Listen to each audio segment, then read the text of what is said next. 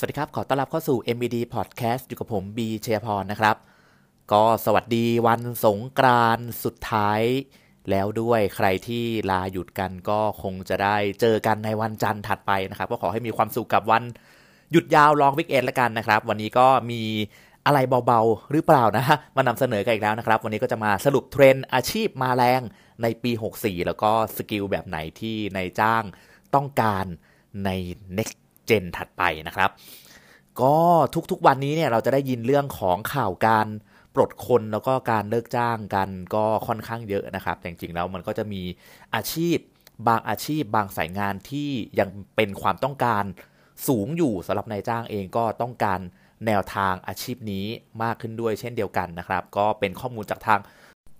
JobDB ครับที่ได้ทำการเปิดข้อมูลสายงานใหม่ๆครับที่เกิดขึ้นในประเทศหลังจากที่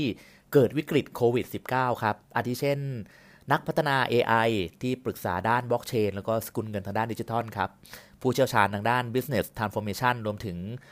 Growth Officer ครับโดยธุรกิจที่มีสัดส่วนจำนวนประกาศหางานตำแหน่งเหล่านี้เนี่ยมากที่สุดสามอันดับครับอันดับที่หนึ่งคือธุรกิจ ไอ ที ครับ สิบสองจุดเก้าเปอร์เซ็นต์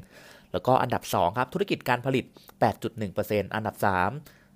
กลุ่มธุรกิจการค้าปลีกแล้วก็ส่งนะครับ หกจุดหกเปอร์เซ็นต์ นะครับสำหรับกลุ่มสายงานที่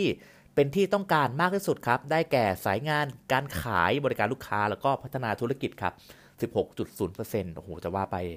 สายงานการขายในประเทศของเรานี่ก็เป็นที่ต้องการเสมอต้นเสมอปลายเลยนะแล้วก็อันดับสองนะครับเป็นสายงาน ไอ ที ครับตามที่ทุกคนอาจจะได้ยินมาบ่อยๆแล้วนะครับก็เป็นสิบสี่จุดเจ็ดเปอร์เซ็นต์ ครับแล้วก็สายงานทางด้านวิศวกรรมครับอยู่ที่ เก้าจุดแปดเปอร์เซ็นต์ ครับแล้วก็แน่นอนว่าขณะที่ธุรกิจมีอัตราการฟื้นตัวสูงสุดครับเมื่อเทียบกับปีหลังของปีสองพันห้าร้อยหกสิบสามเนี่ยก็จะได้แก่กลุ่มประกันภัยครับ สี่สิบสองจุดเก้าเปอร์เซ็นต์ ครับกลุ่มธุรกิจอิเล็กทรอนิกส์ สี่สิบเอ็ดจุดเก้าเปอร์เซ็นต์ แล้วก็กลุ่มธุรกิจการผลิต สามสิบเจ็ดจุดเจ็ดเปอร์เซ็นต์ ครับนี่ก็เป็นอัตราการฟื้นตัวนะครับของสามกลุ่มธุรกิจที่ฟื้นตัวหลังจากปีสองพันห้าร้อยหกสิบสามเป็นต้นมานะครับก็ตอนนี้เนี่ยอัตราการแข่งขันการหางานของคนไทยเนี่ยมีแนวโน้มสูงขึ้นถึง ยี่สิบเปอร์เซ็นต์ ครับเพราะว่าในช่วงวิกฤตโควิด สิบเก้า เนี่ยมีอัตราการแข่งขันนะของการสมัครงานอยู่ที่หนึ่ง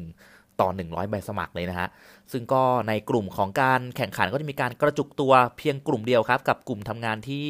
เงินเดือนไม่เกิน สามหมื่น บาทครับนอกจากนี้ JobDB เนี่ยยังทำการเปิดเผยว่าทักษะใดเป็นที่ต้องการของคนทำงานในอนาคตครับเขาบอกว่าทักษะเลยนะที่ต้องมีสำหรับในอนาคตครับคือ hard skillทักษะทางด้านความสามารถด้านอาชีพนะเป็นความชำนาญต่างๆด้านนั้นๆเช่น hard skill ก็พวกความรู้ทางด้าน ไอ ที ทักษะทางด้านภาษาการวิเคราะห์ข้อมูลนะครับอีกด้านนึงก็คือ soft skill ก็เป็นทักษะการใช้ชีวิตร่วมกับผู้อื่นทักษะการสื่อสารการทำงานเป็นทีมการแก้ไขปัญหาที่ซับซ้อนได้นะครับแล้วก็อีกอย่างหนึ่งนั้นนั่นก็คือ meta skill ครับก็เป็นความสามารถในการรับมือกับความเปลี่ยนแปลงแล้วก็สร้างทัศนคติที่พร้อมจะเติบโตแล้วก็เรียนรู้สิ่งใหม่ๆก็เป็นพวกสกิลที่รู้จักตัวเองสกิลความคิดสร้างสรรค์ความยืดหยุ่นทางความคิดครับแล้วก็อีกอย่างหนึ่งที่ทาง JobDB บอกมาครับสำคัญไม่แพ้ Hard Skill Soft Skill แล้วก็ Meta Skill ครับนั่นก็คือ Mindset ครับเป็นสิ่งสำคัญสำหรับคนทำงานยุคใหม่เป็นอย่างยิ่งรวมถึงผู้ประกอบการก็ค่อนข้างอยากได้คนที่มี Mindset ที่ดีมาด้วยนะครับ Mindset นี้ก็คือแบ่งออกเป็น growth mindset ครับนั่นก็คือการเชื่อในศักยภาพของตัวเองครับการที่มีแนวความคิดที่พร้อมจะเติบโตกล้าเผชิญกับปัญหาเรียนรู้แล้วก็เติบโตไปพร้อมกับองค์กรครับอีกอย่างนึงก็คือ outward mindset ครับหรือว่าการเปลี่ยนเลนมุมมองในมุมมองของตัวเองนะที่มองกับผู้อื่นมองกับโลกมองกับปัญหาครับพร้อมกับการหาวิธีการแก้ไขปัญหานั่นเองนะครับนี่ก็เป็นข้อมูลของอาชีพนะครับแล้วก็สกิลที่นายจ้างในอนาคตครับกำลังต้องการครับใครที่กำลังจะอยากมีทักษะหรือสกิลใหม่ๆก็ลองนำไปปรับใช้ประยุกต์ใช้หรือว่าไปหาข้อมูลเพิ่มเติมกันได้นะครับสำหรับวันนี้ก็คงต้องลาไปก่อนนะครับแล้วเจอกับผมได้ใหม่ในครั้งถัดไปนะครับสำหรับวันนี้ลาไปก่อนสวัสดีครับ